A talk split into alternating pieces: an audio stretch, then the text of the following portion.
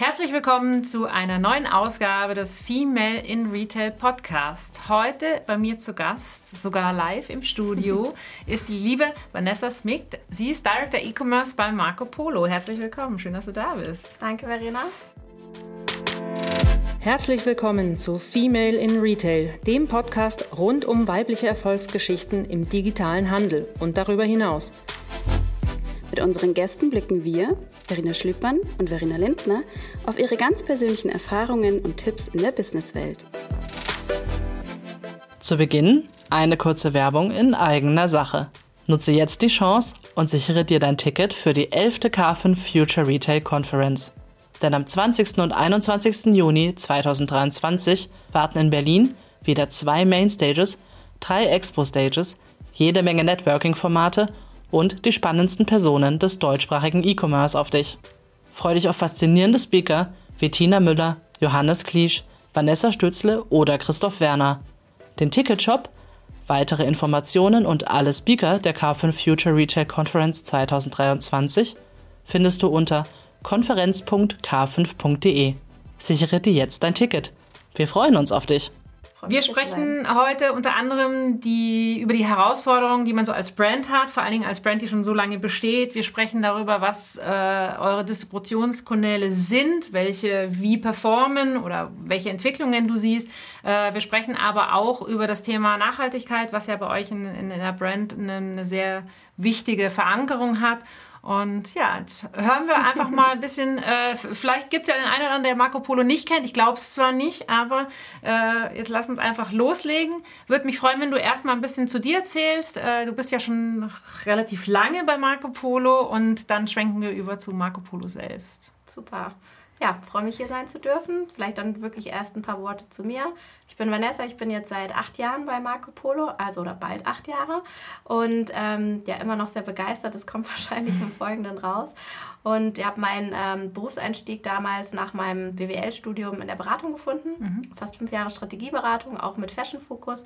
Und äh, danach selber äh, ein eigenes Label mit meiner Schwester gegründet und auch mhm. ein Online-Startup in Berlin gehabt zum Thema Plus Size. Mhm. Thema, was jetzt wieder ja, sehr, sehr cool. ja, brandaktuell ist, aber damals 2013 noch nicht äh, der richtige Moment. Mhm. Und äh, bin danach dann äh, zu Marco Polo gekommen, erst im Bereich des Online-Vertriebs. Mhm.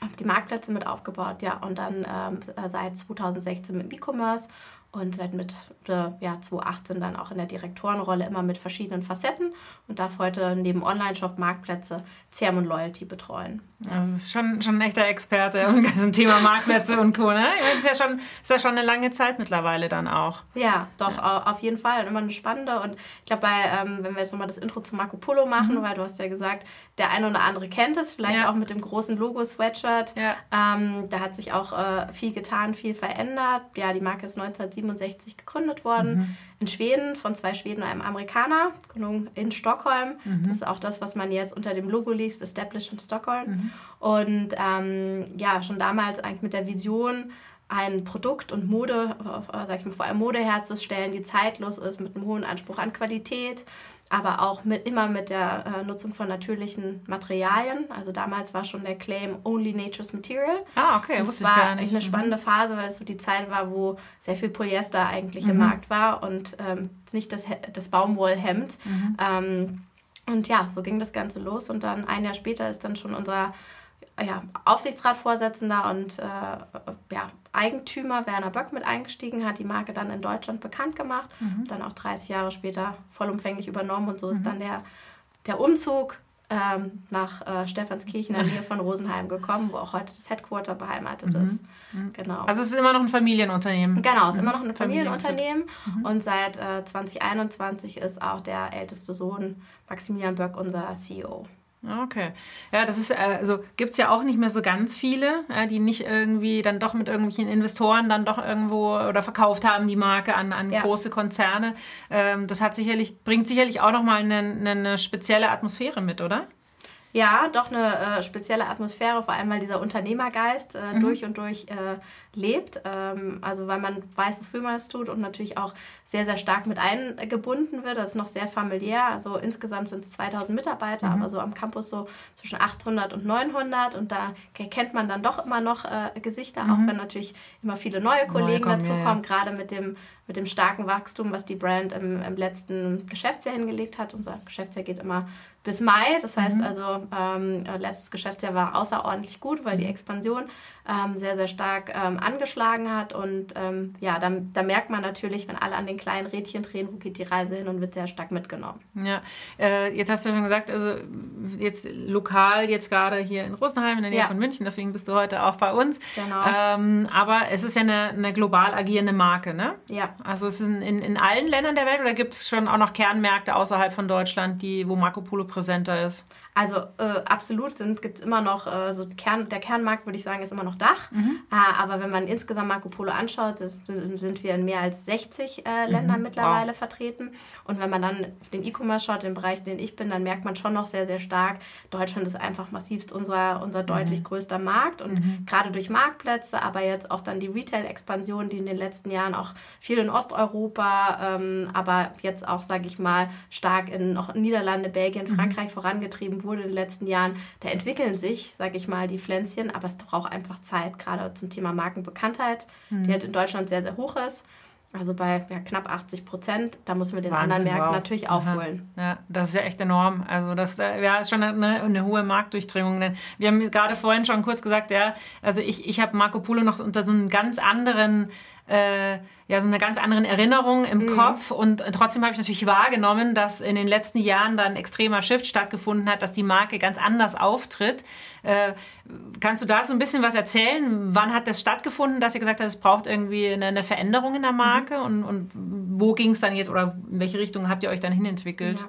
Also ich glaube, so die größte Ver Veränderung war so um die zwei, ja, 2020, 2021, mhm. wo auch eine neue Strategie von unserem Vorstandsteam dann aufgelegt wurde, wo ganz klar die Zielsetzung nochmal ausgerichtet wurde oder die Vision vielmehr, eine der Top 3 globalen mhm. Marken zu werden, also wirklich im Bereich Premium Casual mhm. ähm, und äh, mit dem Lifestyle-Gedanken, weil Marco Polo an sich ähm, hat, bietet neben dem klassischen Textil, wo man vielleicht als erstes dran denkt, auch Accessories, Shoes, ähm, aber auch Kids, Homeware, mhm. Eyewear, mhm. also wirklich ähm, sehr volle breit, Sortiment. das volle Sortiment, genau. Und ähm, da war eigentlich ein großer Aufbruch zu sagen, wenn wir diese, die, die Vision erfüllen wollen, da gehören auch einige Schritte dazu. Mhm. Und ein klares Ziel, wenn man global werden möchte, also raus auch aus dem, aus dem starken Dachraum, dass man einfach in die Internationalisierung stark investiert und das in jedem Land eigentlich anders. In manchen Ländern dann mhm. eben klassisch Concession-Modelle mhm. und den wichtigsten, sage ich mal, Flagships-Partnern, wie in Italien so ein Rinascente, so ein wichtiges Kaufhaus mhm. oder in Spanien El, El Corte Inglés. Mhm. Und dann aber vielleicht in anderen Märkten, wo man dann auch sagt, hm, da gehen wir dann eher den, den, den Marktplatz und den, den Online-First-Gedanken, mhm. wo es einfach mal wichtig ist, die, ähm, die Marke mal bekannt zu machen, mhm. einen Online-Shop zu haben. Also es wurde dann immer gesagt, wenn ich sie nicht googeln kann, also wenn ich noch nicht meine Website finde, dann sind wir noch nicht global. Und das war dann auch eine, eigentlich eine große Bestrebung, mhm. äh, so rund um 2020 wirklich alle ähm, so, so viel wie möglich Online-Shops anzuschalten, wo es auch noch erträglich ist, mhm. weil wir tatsächlich heute noch alles aus einem Fulfillment-Lager bedienen, okay. ähm, mit unserem Partner in Dortmund. Mhm. Und dann ähm, ja, sind wir da jetzt online in 40 Ländern und international so in 60. Ähm, und das war sicherlich so der, der große Anschub, der kam. Mhm. Plus das Zweite, was du jetzt gerade gesagt hast, also Modernisierung. Mhm. Also auch zu sagen, was, wofür steht Marco Polo mhm. eigentlich? Ne? Und da den Kern der Werte, der Werte eigentlich beizubehalten, also diese Natürlichkeit, Simplicity, Qualität, Innovation, Nachhaltigkeit durch und durch, mhm. die nie so stark kommuniziert wurde, nee, gar nicht, ja. ähm, mhm es war so ein Teil der DNA, aber ähm, nicht etwas, wo man dann gesagt hat, ah, das müssen wir jetzt auf jedes Produkt draufschreiben. Mhm. Und ähm, da eigentlich das Image nochmal zu schärfen und bewusst natürlich auch äh, in die Verjüngung der Kundenstruktur mhm. zu gehen. Mhm. Weil ähm, die Kunden wachsen natürlich mit und werden in dem Sinne älter und dadurch dann auch zu sagen, okay, was sind eigentlich unsere Angebote, was, wofür steht die Hauptline Marco Polo Casual, wofür steht De Denim, die eher an die jüngere Zielgruppe mhm. gerichtet ist, ähm, ja, die, die nochmal deutlich urbaner ist und auch sich von dem zeitlosen skandinavischen, wofür Casual eher steht, abhebt. Mhm. Das äh, muss man dann auch in-house wirklich mit, denn das ist ja ist ganz viel Designer-Thema wahrscheinlich auch. Ne? Ist das, ist das, das ist ja alles bei euch in-house oder holt ihr euch da dann auch nochmal extern irgendwie Leute dazu?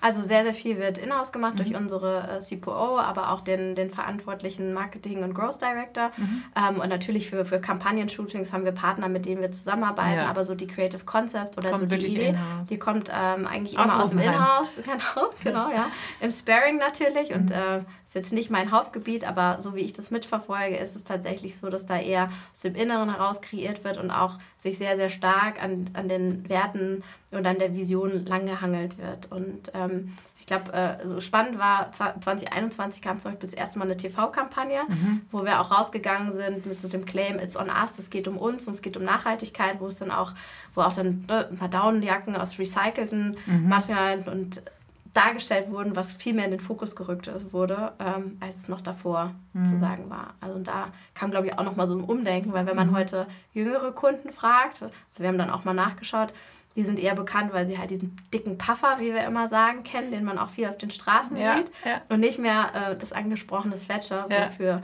die Marke auch immer noch steht und was es noch macht. Oder mhm. das Baumwollhemd oder mhm. der Stricker. Ach, verrückt.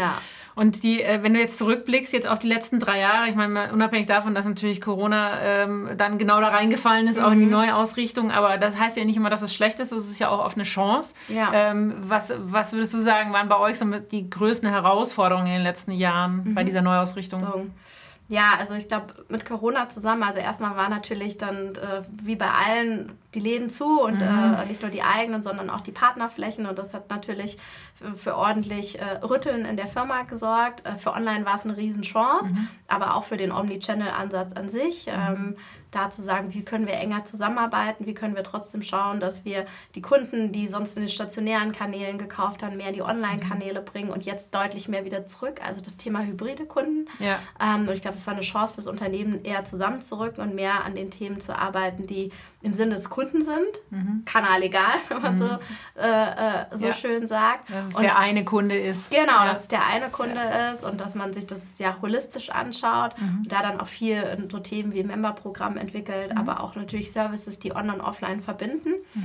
Ein bisschen auch nicht nur in den eigenen Retail-Stores, sondern auch mit unseren Franchise-Partnern, die sozusagen auch weit große Store-Anzahl äh, besitzen. Und ich glaube, insgesamt in der Strategie an sich jetzt sind die Herausforderungen, dass man halt durch dieses Jahr sehr viel Rückenwind hatte, mhm. ähm, auch als die Stores dann wieder aufgemacht haben und sich in vielen dann auch ein Stück weit übernommen hat, ne? was wir jetzt gerade im letzten Herbst-Winter gesehen haben mit den mhm. hohen Lagerbeständen. Mhm der, ja, dem schlechteren Konsumklima mhm. und dann den Herausforderungen, was macht man mit der Ware? Und gleichzeitig hat man ja eigentlich eine, eine, eine Vision und eine Strategie, an der man festhält und das auszutolerieren und zu priorisieren glaube, es ist die Herausforderung, mit der wir uns ähm, jetzt empfinden, die wir aber auch gut meistern können, weil das eine schließt das andere nicht mhm. aus. Also Internationalisierung ist ja auch nichts, was man über Nacht macht, nee. sondern ähm, das beschließt man und setzt dann ja auch schon seine Key-Märkte, startet mit den Partnern und muss jetzt halt einfach gucken, was, was bedarf und geht man für einen schnelleren oder einen langsamen Schritten voran. Mhm. Und ich glaube, das ist jetzt so die Herausforderung, die uns aktuell sozusagen mit, mit begleitet. Und klar, alle Modernisierung der Marke, Thema Begehrlichkeit, das ist halt auch ein, ein längerer Weg. Da macht, hilft nicht nur eine Kampagne, mhm. sondern ähm, das sind halt mehrere Ansätze, auch in verschiedenen Kanälen, ne, bis ins Performance-Marketing drin.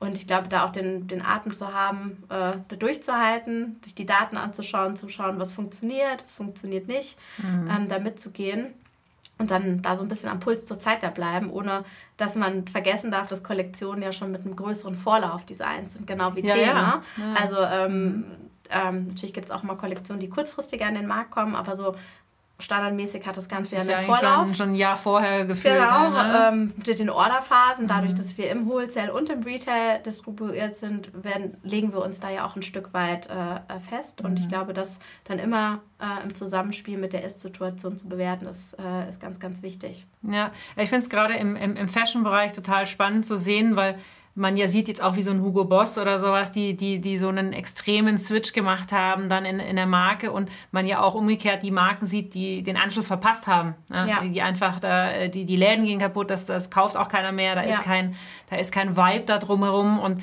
wenn ich das sehe, also das ist, äh, scheint euch ja schon echt gut gelungen zu sein, dass ihr die Leute da jetzt auch mitnehmt, dass das, äh, dass das nicht so, oh, keine Ahnung, kennt keiner und trotzdem ähm, ähm, den, du hast auch schon gesagt, die sind so den, den Bestandskunden, ähm, der vielleicht schon der Marke treu ist, dann mitzunehmen.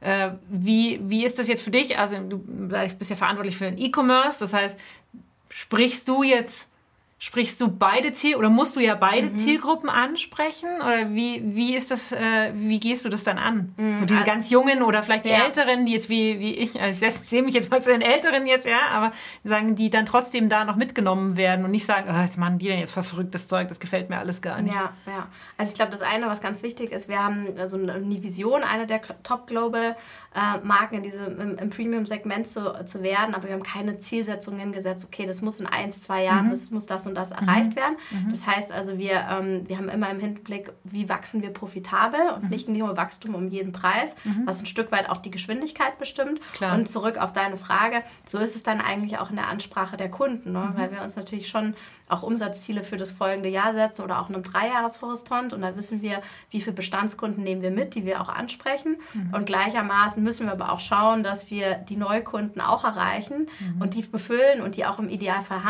halten. Also das heißt, mhm. da aus der CRM-Brille gedacht, mhm. versuchen wir schon ganz, ganz stark natürlich jetzt ne, Newsletter-Leads zu sammeln, ähm, dann zu schauen, gibt es einen Erstkauf, gibt es einen Zweitkauf mhm. und dann aber auch Kanal un äh, Kanal egal wieder mhm. übergreifend zu schauen, mhm. wie kriegen wir denn eigentlich zu einem weiteren Kauf.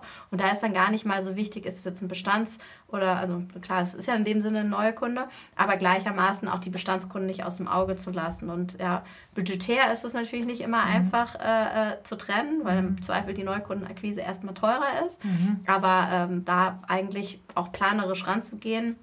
Und dann auch zu schauen, gibt es die Kollektion und das Thema auch her. Also wir brauchen natürlich auch Input. Mhm. das ist ja das, mit wem wir arbeiten. Also ja. die Produkte, die wir jetzt im Online-Shop oder auf den Marktplätzen äh, vertreiben, die müssen natürlich dann schon zu dem, zu dem Zielkunden passen. Und äh, das, da gibt es immer Herausforderungen, dass wir dann feststellen in der Saison, das war vielleicht ein Tick zu modisch. Mhm. Ähm, aber was sind genau die Gründe und mhm. woran sehen wir das? Sehen wir das dann meinetwegen in Abverkaufszahlen oder der, der Geschwindigkeit, wie sich ein Artikel verkauft? Oder sehen wir das in der Retourenquote und mhm. gewissen Gründen? Mhm. Und da einfach reinzugehen und das Feedback zu geben und zu tarieren. Und ähm, das ist eigentlich ein Prozess, den wir seit, sag ich mal, diesem, diesem Umschwung der, der verstärkten Modernisierung gehen und dann auch immer Feedback geben und entsprechend Einkauf, Nachzug und dann aber auch Online-Bewerbung entsprechend aussteuern. Mhm. Mhm. Ähm, so dass wir alle Kundensegmente abholen. Mhm. Was immer schwierig ist, weil natürlich der Online-Shop an sich jetzt das größte Schaufenster ja. ist, auch das Schaufenster der, der Marke. Der Marke an und sich. wenn man mhm. dann in die Läden schaut, die sollen natürlich auch nicht überfüllt sein. Die können gar nicht die ganze Breite und Vielfalt der Kollektion abbilden.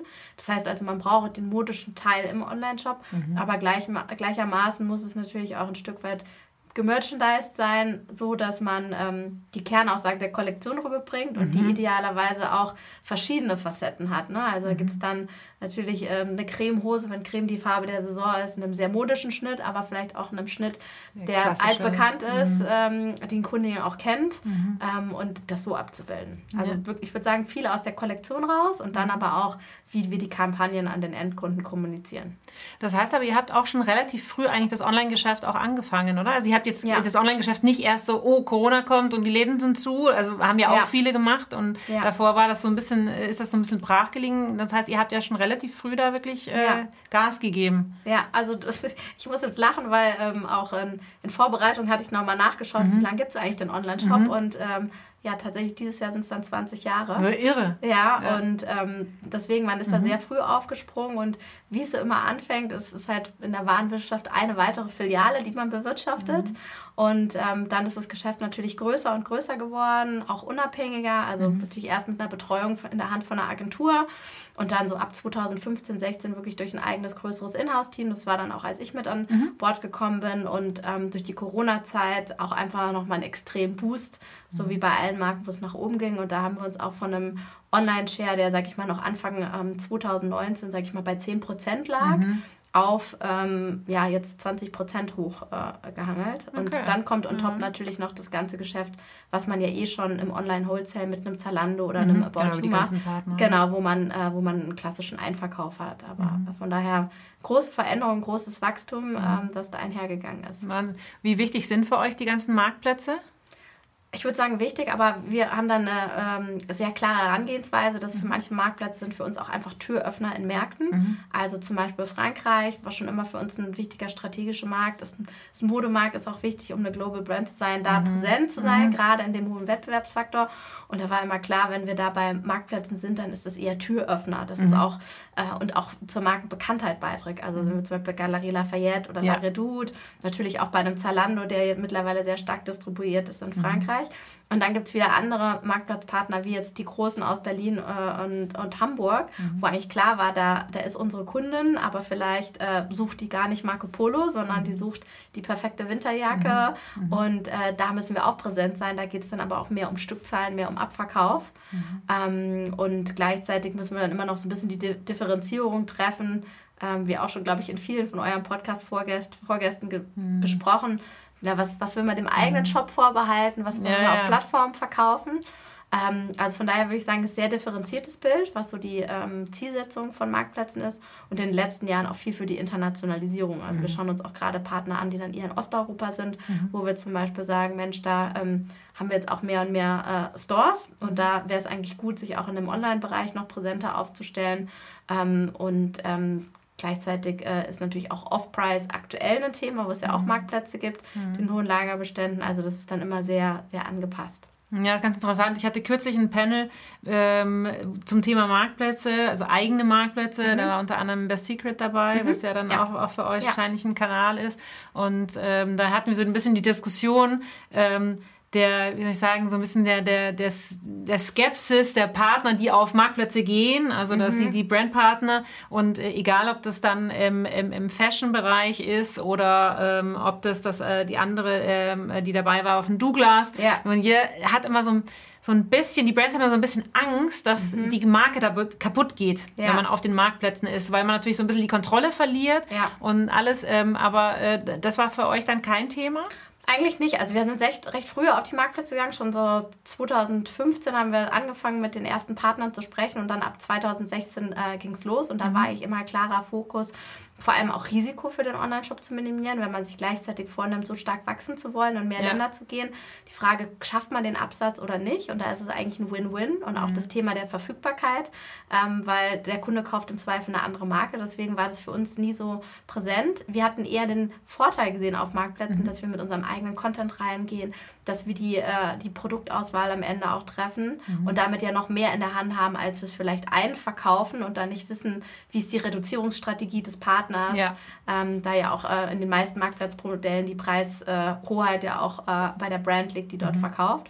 Von daher war das eigentlich nie ein, ein, Showstopper für uns. Ich glaube, jetzt, wo man einfach merkt, ne, in, den, in den letzten zwölf Monaten, die Kon Konsumflaute hat eingesetzt, muss man sich schon fragen, okay, ist man an manchen Stellen overdistribuiert? Mhm. Ähm, wie, wie steuert man die Marktplätze und auch so das Thema Profitabilität. Also das höre ich auch immer wieder, gerade jetzt, wo die Plattformen auch Fees erhöhen mhm. ähm, oder sagen, du musst noch X an Marketingkosten mit dazu nehmen, dass man sich einfach ähm, Gedanken macht, okay, was für ein Sortiment kann ich da noch anbieten. Mhm. Ähm, da sind wir natürlich mit einer Marke, die im Premium-Bereich schon angesiedelt sind, das ist ein bisschen leichter, weil da einfach der durchschnittliche ja, Warenkorb und der Artikelpreis schon mhm. höher ist. Anders als bei Marken, die eh schon sehr, sehr weit unten ja. waren.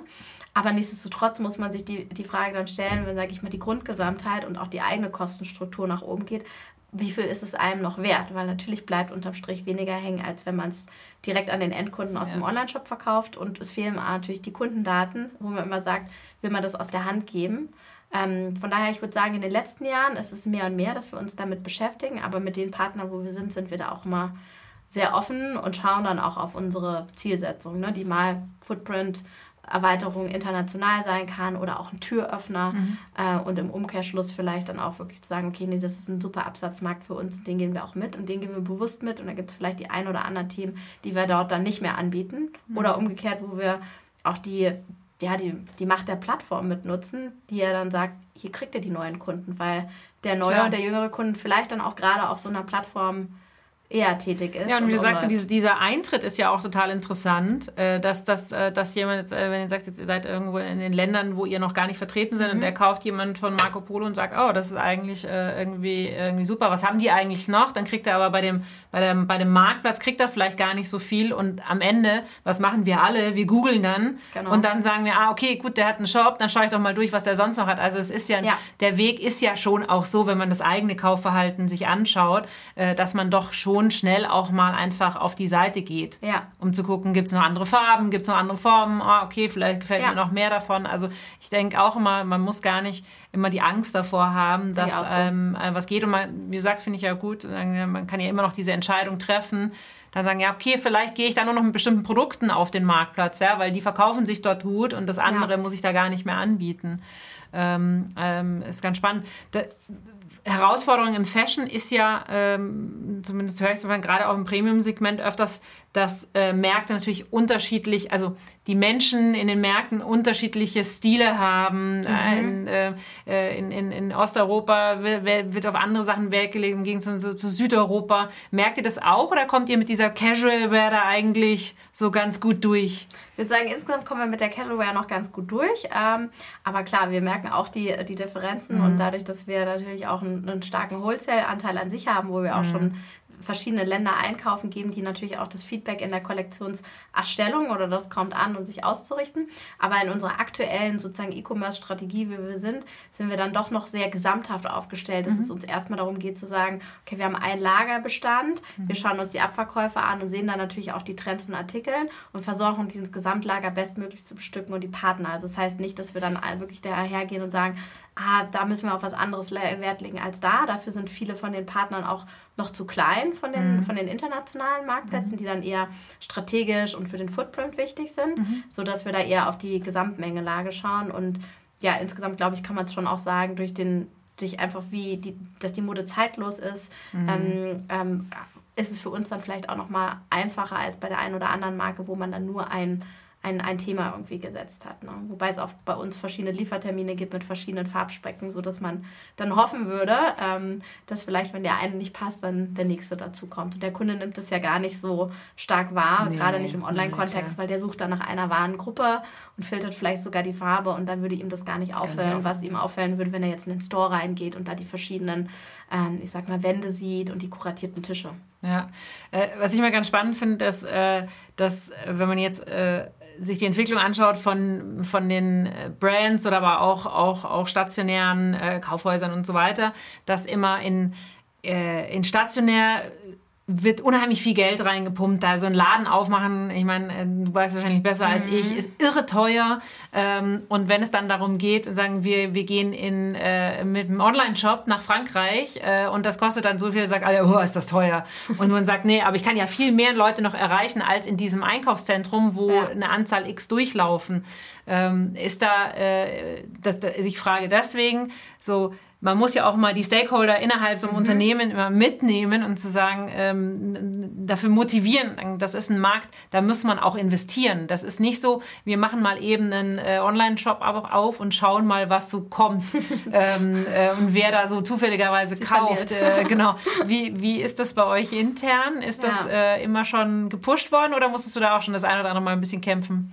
Also ich glaube, in den letzten Jahren, seitdem wir eigentlich auch diese, die Strategie sehr mhm. offen auch kommuniziert haben, sei es intern wie extern mit der globalen Marke, ist es so, dass wir tatsächlich in den Business Cases schon immer gesamthaft rangehen. Mhm. Also dass wir, ich habe ja gerade das Beispiel mit Italien oder äh, Spanien gegeben, das heißt, da haben wir uns dann vor zwei Jahren schon hingesetzt und gesagt, was gehört es eigentlich? Mhm. Äh, was gehört es dazu, sowohl für den Online-Shop als auch für ähm, die stationären Flächen? Und dann als Premium-Marke, und so ist bei Marco Polo schon ganz klar, da ist auch ein Anspruch, der geht durch alles durch. Ne? Mhm. Da könnte man jetzt nicht mit einem veralteten Ladenbaukonzept oder so reingehen. Mhm. Das heißt, es muss ja ein Business Case an sich sein, der für das Ganze greift. Mhm. Und klar, es ist dann ich glaube, man argumentiert dann eher, wie schnell muss dann der Ertrag auch wirklich kommen. Mhm. Das ist eher so, ne, mhm. was ist die Zeithorizont, den man sich nehmen will.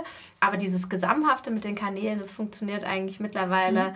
ganz gut. Wichtig ist dann aber in der Umsetzung, so wie wir jetzt gerade schon sind, dass man dann auch aufzeigen muss, warum geht es dann nicht so schnell mhm. voran. Ne? Also wenn dann dann nur ein Online-Shop hat und meinen einen großen äh, strategischen Partner und noch keinen eigenen Laden und damit erst anfängt, dann ist da noch keine Bekanntheit in dem Markt und dann braucht es auch ein bisschen und dann müssen wir natürlich auch Branding-Maßnahmen mit einleiten, irgendwie vielleicht auch lokal, ne, dass mhm. man sich mal die wichtigsten Städte rausgreift, wo man auch sieht, ah, da sieht man schon den ersten Traffic. Mhm. Und das ist, glaube ich, eher das, was wir verargumentieren müssen. Und dass es auch natürlich erstmal teurer ist. Ne? Ja. Also gerade, ja. das ist, da kosten äh, Klicks im Zweifel mehr als in den, in den Kernmärkten, die dann schneller konvertieren. Mhm. Und das sind so die Herausforderungen, die man hat. Also diesen langen Atem dann auch durchzuhalten. Mhm. Aber so dieses gesamthaft da drauf zu schauen und sagen, eigentlich geht das eine nur mit dem anderen, das hat bisweilen ganz gut geklappt und auch bei der großen Internationalisierung, also wir haben dann nochmal, ich glaube jetzt vor ein bisschen mehr als einem Jahr so einen Cross-Border-E-Commerce-Partner mhm. mit angebunden, wo wir sozusagen nochmal 18 Länder anbinden, ähm, ähm, die zwar von unserem Lager fulfilled werden, aber mhm. letztendlich durch einen ja, Checkout vom Cross-Border E-Commerce-Partner, der auch ah, das ganze okay. Verzollung für uns mhm. macht. Das, und das sind Märkte, wo wir wirklich nicht einzelne dedizierte Bewerbungen schalten, sondern da schauen wir einfach, was geht, ne? weil da gibt es mhm. vielleicht schon einen, einen, Distributeur oder einen Partner im mhm. Ausland und das bewegt sich sehr, sehr langsam. Aber das war es uns dann auch im Endeffekt wert zu sagen, damit sind wir global, damit sind wir erstmal mhm. auf verfügbar. der Landkarte verfügbar mhm. mhm. und ähm, alle weiteren Schritte sind viel, viel schneller zu gehen. Und das sind natürlich dann größere Investitionen, die man erstmal geht. Mhm. Ähm, wobei dadurch, wenn man mit einem Partner arbeitet, hat man ja jetzt nicht den Zollprozess so, sozusagen intern, ähm, den man gestalten muss. Das heißt, die größten Hürden sind eigentlich mit so einer Implementierung schon ja. genommen. Ja. Und dann äh, ist es eigentlich, ist sag ich mal, ein Level gelegt, mit dem man gut arbeiten kann. Ja. Habt ihr schon, äh, also wir sagen Omnichannel, Multichannel, ähm, habt ihr äh, auch schon wirklich diese Verknüpfung da, äh, dass, äh, dass, äh, dass man zum Beispiel im, im Laden irgendwie was reservieren kann und man kann sich das mhm. dann abholen? Ja, da waren wir eigentlich auch äh, recht früh, als wir damals das Member-Programm auch so 2017 gelauncht haben, haben wir das dann nochmal präsenter gemacht, dass wir sozusagen wie Reserve und Collect, Collect haben, also mhm. reservieren im Store und abholen, mhm. Click und Collect, mhm ähm, wo wir sozusagen schon vorher zahlt im Online-Prozess. Mhm. In-Store-Bestellung, das, was du gerade ja. angesprochen hast. Und jetzt ähm, neu seit äh, Dezember auch Ship from Store. Das mhm. merkt natürlich der Kunde nee. in dem Sinne nicht, ja. ähm, weil der bestellt online und ist einfach nur froh, dass die Ware da ist. Aber das, was, was wir natürlich auch toll von den Plattformpartnern in den letzten Jahren lernen durften, wie gut solche mhm. ähm, Fulfillment-Modelle eigentlich aus den Stores funktionieren. Mhm. Und ähm, das ist im Endeffekt natürlich auch eine ganz, ganz tolle ja, Verzahnung von uns, mhm, ähm, weil, wir, weil wir andere Leger mit anbinden und gleichzeitig die Mitarbeiter auch schon viel gelernt haben, wie sowas funktioniert und wie sie das in die Store-Abläufe mit einbringen können. Mhm. Und am Ende ist immer, das versuche ich immer, äh, so ein Gespräch, muss ja immer vom Kunden ausdenken. Ja. Der, der, dem hilft ja nicht die Erklärung, dass du sagst, ja, hinten im Warenwirtschaftssystem ist das ganz schön kompliziert, weil wenn der das aus dem Laden rausnimmt, dann, ja. dann weiß er in dem Moment, wo der durch den Laden läuft, ähm, dann weiß ich ja noch nicht, kauft er das oder kauft er das nicht und dann ist das noch nicht drin und ich sage, ja, okay, ja. aber das ist nicht das Problem des Kunden. Der Kunde möchte ja, ja genau das haben, das sagen, mega, ich habe ein totales Erlebnis, jetzt habe ich was gesehen und ich möchte das aber ganz schnell abholen, weil brauche das für einen Geburtstag und so weiter.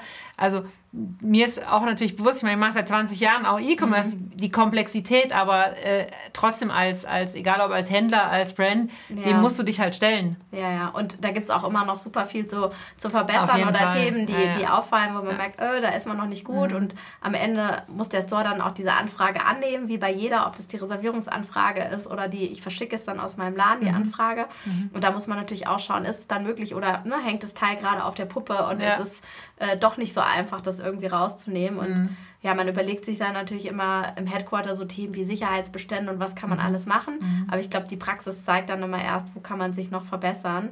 Und ja, ich glaube, so der Schritt, den man ja schon vor ein paar Jahren bei Amazon gesehen hat, dass man einfach aus dem Laden rausgeht, gar nicht mehr bezahlt, man hat einfach mhm. nur eine Tüte und das ist irgendwie mhm.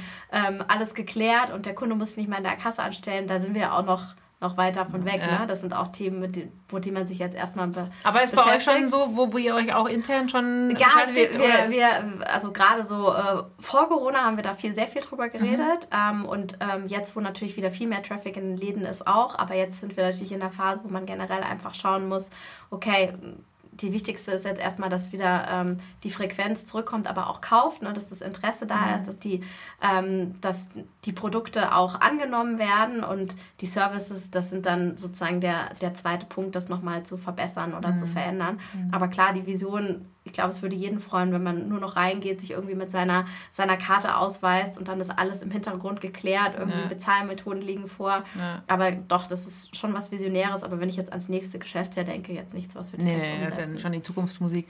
Äh, genau. Äh, wie, wie habt ihr das denn erfahren? Ich hatte, ich hatte vor ein paar Monaten äh, mal jemanden im Gespräch, der sagte, ja, erstaunlicherweise sind die, ist die Frequenz auf den Flächen sehr hoch geworden wieder. Ähm, ich weiß nicht, ob das dann ein kurzfristiger Trend war, der da war, aber habt ihr da, was, was spürt ihr da? Ist es wieder auf Vor-Corona-Niveau oder höher oder anders? Doch, wir sind eigentlich, äh, wir sind schon wieder fast auf Vor-Corona-Niveau. Mhm. Also wie gesagt, ich bin E-Commerce und ja, kein ja, Retail, ja, aber so mit dem Austausch meiner Kollegen, ich glaube, was wir eher alle merken, ist einfach diese Preissensibilität insgesamt, insgesamt im Markt. Also das heißt, die Conversion ist das, was schwächelt oder mhm. auch, dass man sich die Warenkorbhöhen anschaut oder dann ne, äh, mhm. im, im, stationär gesprochen den Bon. Ähm, und was wir natürlich jetzt in den Wintermonaten extrem hatten, sehr, sehr starken Sale. Ich glaube, man hat es über mhm. alle Marken gesehen. Mhm. Also was ich auch eingangs gesagt habe, die waren hohen Warenbestände, dann der Druck, die, mhm. die Ware, die viel Kapital windet, natürlich auch an den, die Endkunden Endkunden und Endkundinnen rauszudrehen. Und ähm, gleichzeitig als Premium-Marke ist es natürlich das Spagat, wie kommt man dann in die neue Saison, wo mhm. plötzlich dann der Sale nicht mehr da ist mhm. und Vollpreis ist aus den, aus den Flächen, wie motiviert man mit inhaltlichen Themen, mit mhm. Kooperationen und sicherlich gibt es dann schon die ein oder andere Anreduzierung dann, die dann auch wieder den preissensiblen Kunden trifft, mhm. aber da eigentlich das Spagat zu halten und wenn ich mich jetzt mit Kollegen aus der Branche austausche, ist das auch so das Spannende, wie wird jetzt der Sommersale mhm. dann werden, ne? Mhm. Also gerade jetzt, wenn man man wieder die Temperaturen anschaut, wie lange ja. Der Frühling auf sich warten ja, lässt ja, und wie lange noch eine Winterjacke irgendwie ein aktuelles Thema war. Äh, ähm, das, das, das ist eine, eine, eine deutliche Verschiebung und das merken wir dann sehr. Deswegen ist es eher so, dass der Kunde mehr darüber nachdenkt, ist er bereit, was für diesen Kauf aufzugeben und der Anspruch an sich ähm, ist gestiegen, sowohl online wie auch offline. Aber insgesamt sehen wir, dass die Leute wieder zurückgehen mhm. und sind da auch äh, sehr, sehr happy, weil ähm, wir wissen, dass die Kunden jetzt mehr in beiden Kanälen. Mhm. Genau, das wäre Frage. Also online geht trotzdem nicht zurück, ja. sondern es, es wächst im Prinzip beides äh, ja. dann wieder an. Ja, also wir, wir können uns glücklich schätzen, dass wir immer noch auf einem hohen Plateau sind, so wie wir es uns eigentlich in den letzten Corona-Jahr gesehen haben. Aber dieses Wachstum, was man danach sozusagen mal planerisch angedacht hat, das kam nicht. Deswegen ja. ähm, in manchen Märkten sind wir leicht unter Vorjahr, dafür in anderen internationalen Märkten über Vorjahr, mhm. sodass wir das Plateau irgendwie gut halten konnten. Und ich glaube, damit sind wir aktuell ähm, sehr zufrieden. Aber es ist natürlich eine Herausforderung, weil man einfach von, einem, von einer anderen Erwartungshaltung ankam äh, und äh, keiner dachte, dass sich das alles so äh, lange ziehen ja. würde an ja. sich. Und ja, äh, und auch äh, so im Sinne der, der Nachhaltigkeit, ähm, auch den, den Beschaffungsthemen, Produkte mhm. werden auch einfach teurer. Natürlich muss man schauen, was kann man an den Endkunden weitergeben und nicht. Aber wenn der dann noch sensibler wird, dann wird es einfach herausfordernder ja. insgesamt. Und da, glaube ich, ist so dieses Thema Markenfans zu schaffen, ähm, die Kunden ganz, ganz eng in die Community mit einzubeziehen, ähm, unser, unsere besten Kunden oder die Teil des Loyalty-Programms sind, da heißen bei uns Members, mhm. also das Member-Programm mehr auszubauen, da auch Events zu machen. Also wir hatten jetzt kürzlich auch Events in den ganzen ah. Städten und das Feedback war wirklich überwältigend mhm. positiv, gerade von den Kunden, die auch wirklich sehr, sehr oft äh, äh, ähm, in die Läden oder online kommen. Weil sie sagen, da haben sie wieder einen Bezug. Ne? Mhm. Das ist mhm. ja auch was man im, in der, im Arbeits- Welt so gemerkt haben, wenn alles nur noch digital ist nur und sehr transaktional, ja, ja. fehlt auch an manchen Stellen einfach die Emotionalität, die das Persönliche, ja. das, was auch irgendwie die, die Marke mit ausmacht und die Mitarbeiter. Und das hat man natürlich viel, viel mehr, wenn man dann auch sowas lebt und fördert. Und ja, deswegen haben uns auch wieder die Events gezeigt, dass sowas, was wir weitermachen wollen mhm. und wo wir dann auch eigentlich noch viel mehr segmentiert reingehen. Was sind denn jetzt wirklich die Top-Kunden? Was können wir denen noch bieten, was eher vielleicht auch emotionale Themen sind und Service und, so und gar nicht mal weitere Wertgutscheine oder Anreize. Mhm, genau, die Zugehörigkeit. Die, weil du es gerade sagst, die Kunden, wer, wenn du den Kunden jetzt, den Kernkunden bei euch so beschreiben müsstest, äh, wie, wer, wer ist das denn? Mhm. Also ich würde sagen, so äh, vom Alter gedacht, mhm. so, äh, so Ende 40, mhm. wobei man merkt, dass die, die Neukunden deutlich jünger sind. Die mhm. sind so, ja, sag ich mal, im Schnitt sieben Jahre jünger nochmal, also eher mhm. Anfang äh, 40. Wir haben auch verschiedene, sag ich mal, Kundentypen. Man kann ja in Typologien reingehen. Ne? Die einen, die dann doch mehr, sag ich mal, auf, der, auf den Casual-Gedanken gehen. Der andere, der sagt, ach, ich brauche auch ein bisschen so ein bisschen was Statusorientiertes und die Wertigkeit spielt eine besondere mhm. Rolle. Aber ähm, ja, insgesamt würde ich sagen, dass es ähm, die, die Casual Wear an sich ist schon etwas, was dem, dem, dem Kunden in vielen Anlässen hilft äh, und bedient wird. Und gerade bei den neuen Kunden haben wir natürlich die Ausrichtung mit, äh, mit Denim mhm. sehr, sehr stark ist. Und die Hauptkunden sind auch Kunden, die, sag ich mal, sich online wie offline bewegen. Also, sag ich mal, in, in beiden Kanälen sich zu Hause finden. Mhm und ähm, ja, die aber auch natürlich sich andere Marken mit anschauen. Also äh, ich glaube, das ist heutzutage ganz normal, dass wenn man vielleicht in, in, Textil auf Marco Polo schwört, dann spürt man auf den Schuhen vielleicht auch eine ganz andere ja, Marke und findet sich genau. vielleicht da auch eher im mhm. Luxusbereich äh, mhm. wieder. Ähm, Im Umgekehrten merken wir gerade, dass bei den neuen Kunden oder den jüngeren Kunden gerade die Outdoor sehr, sehr gut ankommt. Mhm. Also sie haben oder auch Schuhe und Accessories, also von daher einfach nochmal ein äh, ein ganz anderer Blick drauf. Ja. Mhm. Also ich würde sagen, es ist sehr differenziert, mhm. ähm, wenn, wie man auf die Kunden schaut. Und wir versuchen natürlich dann in sowohl der Ansprache so individuell wie möglich ähm, ja, zu sein. Wobei ich glaube auch das Thema Personalisierung auch im E-Commerce, ich habe es schon vor fünf Jahren gehört und man hört es immer noch, äh, da ist man immer noch nicht da, wo man nee. sein will und auch nicht mit der Verzahnung der Kanäle oder der Formate. Und ähm, das ist natürlich dann auch ganz spannend. Ne? Man kriegt immer noch die Empfehlung, man sagt, das habe ich doch schon gekauft. Genau, das habe ich doch schon gekauft. Oder dann ist wieder was. Ja. Ähm, äh, oder dann ist eine Empfehlung, wo man denkt, ah, die ist es doch eigentlich ja. nicht, weil man natürlich den Kunden auch zu was hinbringen will. Ja. Also das sehe ich auch immer mehr und mehr, ne? wenn man gerade das Preissensitive rausbringen will, dann kriegt man plötzlich nur noch Vollpreisprodukte angezeigt. Also ich meine, damit arbeiten ja alle Marken und mhm. Händler im Hintergrund, um das äh, so ein bisschen auszusteuern. Ja, wenn du jetzt sagst, eben ist es eher äh, Ende 40, mhm. dann äh, die ähm, jetzt viel besprochene und thematisierte Gen Z, ähm, ist das was, wo ihr sagt, ja, die, die müssen wir natürlich jetzt auch äh, ranziehen, ja. ähm, weil das sind ja dann die Ende 40er dann ja. auch irgendwann. Wie, wie geht ihr da dran? Genau, also wir äh, machen, schauen wir uns immer zweimal im Jahr eigentlich insgesamt die Markenbegehrlichkeit an und machen mhm. auch eine Umfrage, die über unsere, also eine Marktforschung, die über unsere Kundengruppe Zielgruppe hinausgeht. Und da schauen wir uns genau auch diese Segmente an. Mhm. Also wir sagen, wo stehen wir eigentlich zwischen den 25- bis 35-Jährigen, den 35- bis 45-Jährigen.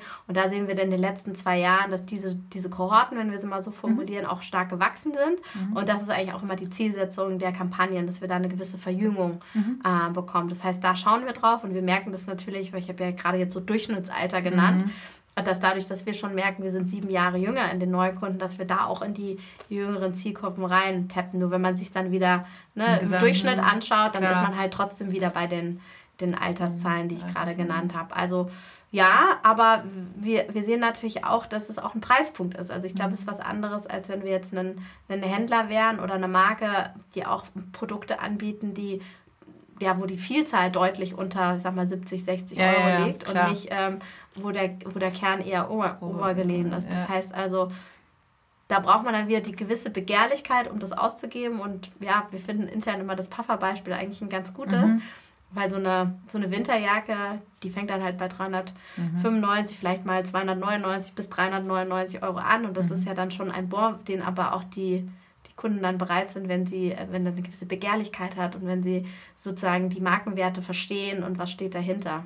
Mhm. Und dieses It's on Us, also diese mhm. TV-Kampagne, die wir vor zwei Jahren da gemacht haben, die hat schon so ein bisschen den Startschuss in die Richtung gelegt. Einfach zu sagen, wow, wow, die hatte ich gar nicht auf dem Radar, die mhm. Marke. Ähm, ich, ich beschäftige mich damit. Ja, und spannend dabei finde ich dann noch, äh, weil ihr das Thema Nachhaltigkeit, du hast gesagt, im Endeffekt ist das ein Thema Nachhaltigkeit schon immer im Unternehmen ja. verankert gewesen, aber man muss natürlich auch drüber sprechen. Ja. Das tut ihr jetzt ähm, extrem, auch wenn man auf die Webseite kommt. Ja. Das ist sozusagen wirklich in your face. Also du wirst ja sofort damit konfrontiert, was ja sehr gut ist, aber was ja genau auch wieder die neue äh, oder die jüngere Generation ja auch teilweise sehr anspricht. Natürlich nicht alle, klar, aber, aber trotzdem ist das ja auch ein Trend, kann man ja, so sagen. Ja, doch, absolut. Ich glaube, wenn man, wenn man zurückblickt dadurch, also der Claim schon von den Gründern mhm. war eigentlich immer only Nature's Material. Und dann mhm. ist so die Frage, so Nature's Material unbedingt nachhaltig oder Nachhaltigkeit hat einfach mehr Facetten. Mhm. Und da hat man sich auch lange nicht getraut oder, ähm, sag ich mal, genau die Zahlen zu kommunizieren, weil man halt immer schnell sagen kann, ja, aber ist das schon nachhaltig oder ist es mhm. nicht? Und am Ende die Textilbranche an sich ne, ist schon keine nachhaltige Branche. Ja. Ähm, und ähm, da eigentlich zu sagen, okay, wir wollen transparent sein, wir wollen ehrlich sein und wir wollen dann auch kommunizieren, die Themen, ähm, die man heute für nachhaltig empfindet, versus was man vielleicht vor 50 Jahren erfunden hat. Und mhm. weil wir jetzt ähm, kommunizieren wir ganz stark, dass schon über 90 Prozent der Produkte nachhaltig sind, mhm. weil sie es auch tatsächlich sind. Ne? Und mhm. da fehlt ja vom Garn bis zu den Materialien, den Stoffen, aber auch der Herstellung. Mhm. Ähm, und ähm, ja, ich glaube, unser, unser neuesten Claim, den wir auch noch nicht so lange kommunizieren, dass wir auch wirklich sagen, es ist seit 1967, aber es hat sich natürlich verändert. Ne? Mhm. Es hat sich verändert, die ähm, Zertifizierung oder Ansprüche, die sind ja alle dazugekommen und ich glaube, das ist immer ganz wichtig, dass es dann, dass es auch in der Momentaufnahme mit betrachtet. Mhm. Ja, wir haben natürlich auch ein Nachhaltigkeitsteam mhm. ähm, in, in verschiedensten Bereichen also nicht nur in einem Sourcing oder in einem Produktbereich, sondern natürlich auch ganz klar, die sich mit ähm, den ganzen Themen rund um Logistik, Transport, mhm, ja, also klar. da, wo, wo auch viel CO2-Emissionen, so Retouren ja, mit ja. beschäftigt und reingehen. Und Retouren an sich sind ja auch schon nicht nachhaltig. Also von daher, ich glaube, es gibt sehr, sehr viele Angriffspunkte, wo man halt mhm. halt lange überlegt hat, was, was will ich eigentlich sagen, was kann ich sagen. Aber am Ende geht es immer darum, dass man sagt, okay, wir müssen irgendwie ehrlich sein, es muss nachverfolgbar und nachvollziehbar sein und ähm, diese Informationen dann auch an den Kunden zu weiterzugeben. Und ähm, da sind wir, würde ich jetzt sagen, seit zwei Jahren, dass wir da deutlich mehr uns auch trauen, einfach ähm, mhm. die Sachen drauf zu schreiben, sagen, so wie ja. sie sind. Ne? Ja, ich denke, das wird auch am Endeffekt belohnt. Also ich äh, fand es interessant, ich hatte äh, mal die Bonita Kroh von Trigema zu Gast mhm. auch und äh, die dann auch gesagt hat, ich meine, für uns das Thema, wir haben immer in Deutschland produziert. Also eigentlich ja heute überhaupt nicht, nicht, nicht vorstellbar ja, mehr. Ja. Äh, aber äh, so viel, was dann so angewachsen ist, trotzdem auch da natürlich, genau, was ist heute welche Zertifikate gibt es heute, äh, was wird alles überprüft. Und ähm, das Thema Nachhaltigkeit ist, glaube ich, eines der schwierigsten Themen gerade. Wenn man, äh, am Anfang war dann diese ganze Kompensation oder ist ja immer noch die äh, CO2-Kompensation. Da sagt man natürlich jetzt schon wieder, das ist Greenwashing. Ja, ja. Das ist gar nicht. Trotzdem, auf der anderen Seite sage ich ganz ehrlich, naja, es ist aber auch ein Beitrag. Mhm. Also eine, eine Welt ändert sich nicht in fünf Jahren. Ähm, das sind halt das sind halt langsame Prozesse, aber im Endeffekt das, was ihr dann tut, ist ja auch dieser Beitrag, sagen wir gucken halt überall hin.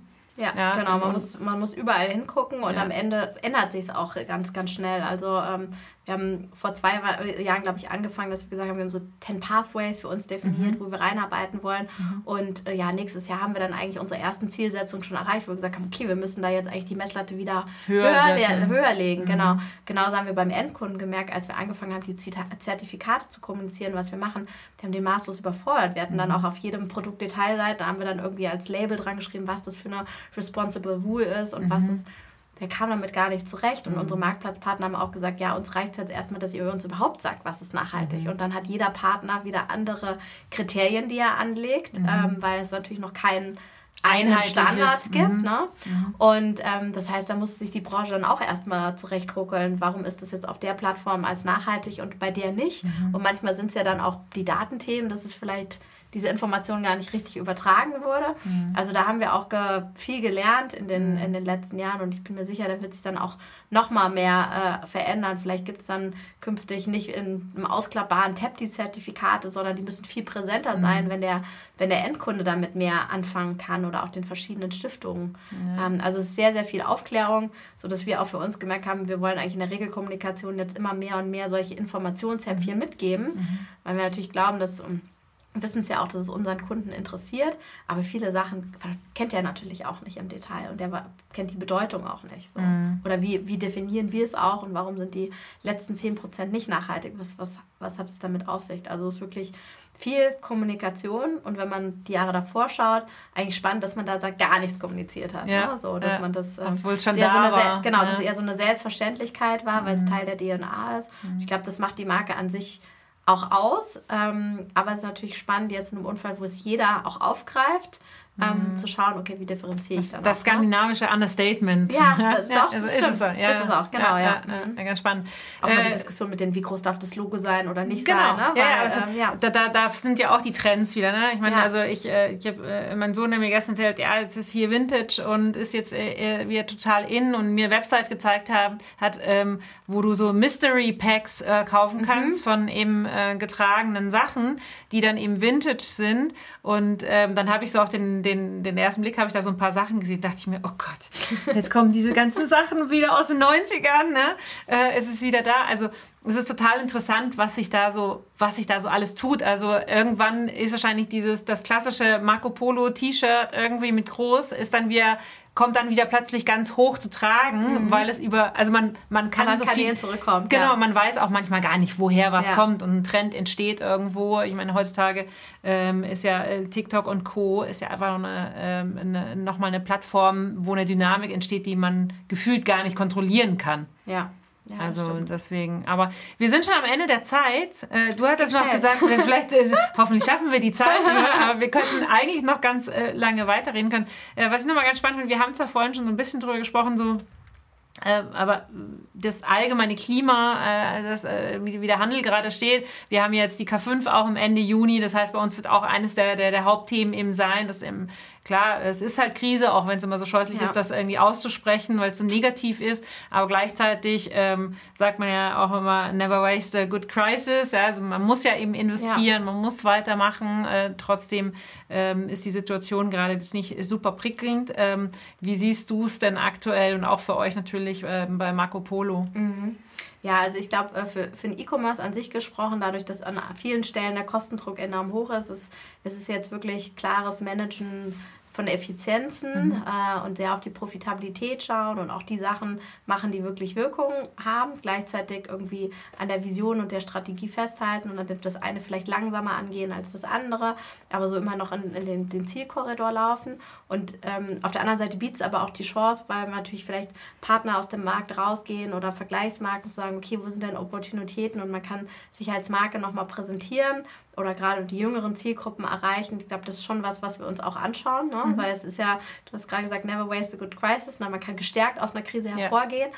Und ähm, ja, ich glaube, zum einen, wenn man halt diese Kosteneffizienz im Hinterkopf hat und weiß, wir arbeiten an den richtigen Themen, wir haben eigentlich für uns die Strategie klar, dann bietet es sehr, sehr viele Chancen. Mhm. Und in den Teams und im täglichen Arbeiten ist es viel priorisieren mhm. und vielleicht an der einen oder anderen Stelle weniger nur auf Innovation erachten. Mhm. Aber auf der anderen Seite können Innovationen auch gerade einem so bei der Effizienz wirklich super in die Karten spielen. Ne? Also was man auch... Ähm, von der letzten Konferenz schon mitgenommen hat, wo es dann so Richtung künstliche Intelligenz geht oder noch datengetriebeneres mhm. Arbeiten, ähm, wo wir natürlich auch Abteilungen im Haus haben, die sich mit so Themen beschäftigen und da zu sagen, okay, wie kann es vielleicht eine Erleichterung sein und mhm. es ist dann irgendwie doch eine Innovation, die aber auch gar nicht so viel kosten muss, aber mhm. einen riesen Impact hat. Ja. Sei es, dass man dem Kunden bessere Produkte anzeigt oder den anders erreicht, bis hin zu auch schon in der Erstellung von Kollektionen, weil man halt mit, mit anderen Insights arbeitet. Mhm. Also von daher, ich glaube, es ist eine, ist eine schwierige Situation, es ist auch mhm. irgendwie ein anderes Managen, ja. ein anderes Führen. Ja. Ähm, aber ähm, ja, wenn die Rädchen ineinander greifen und man trotzdem in eine Richtung läuft, ähm, kann das gut funktionieren. Ja, super. So, ein perfektes Schlusswort. und auch das Appell finde ich ganz schön zu sagen. Ne? Ich meine, also äh, Krise und Effizienz heißt nicht an Innovationen sparen, ja. äh, sondern im Gegenteil. Äh, Innovation kann auch dazu helfen, effizienter zu sein, profitabler zu werden. Äh, deswegen finde ich ein, ein sehr schönes Schlusswort. Dankeschön. Hat mich sehr gefreut. Wir haben es ja schon lange irgendwie versucht und immer wieder mal ja. Äh, angedacht, dass wir sprechen und hat mich richtig gefreut, dass du jetzt heute da warst bei uns ja. im Studio. Vielen, Vielen Dank. Dank. Danke dir, Verena, hat Spaß gemacht. Und, und wir sehen ja. uns auf der Konferenz. Wir sehen uns auf der Konferenz, ich freue mich drauf. Danke. Danke.